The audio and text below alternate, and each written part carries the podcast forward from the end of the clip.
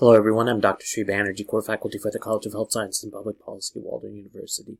And in this quick clip, what I'm going to do is uh, show you how to select cases. This is something that has come up again and again, and I think um, it's a good uh, place to show that. Uh, so if you go to data, um, pretty self-explanatory, select cases, and then under select cases, uh, you can do all cases if condition, and then random sample of cases. And when you go into sample, uh, you can actually exactly uh, say 100.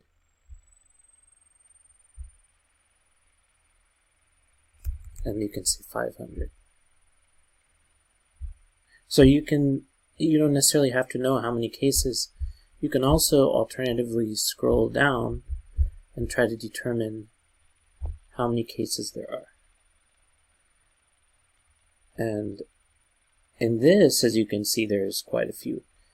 Um, in, in your data set, you probably won't have that many cases. Um, if you needed to see the number of cases, then this is how you see it. So I hope this has given you a good synopsis and overview over how to select cases. Uh, thank you for listening.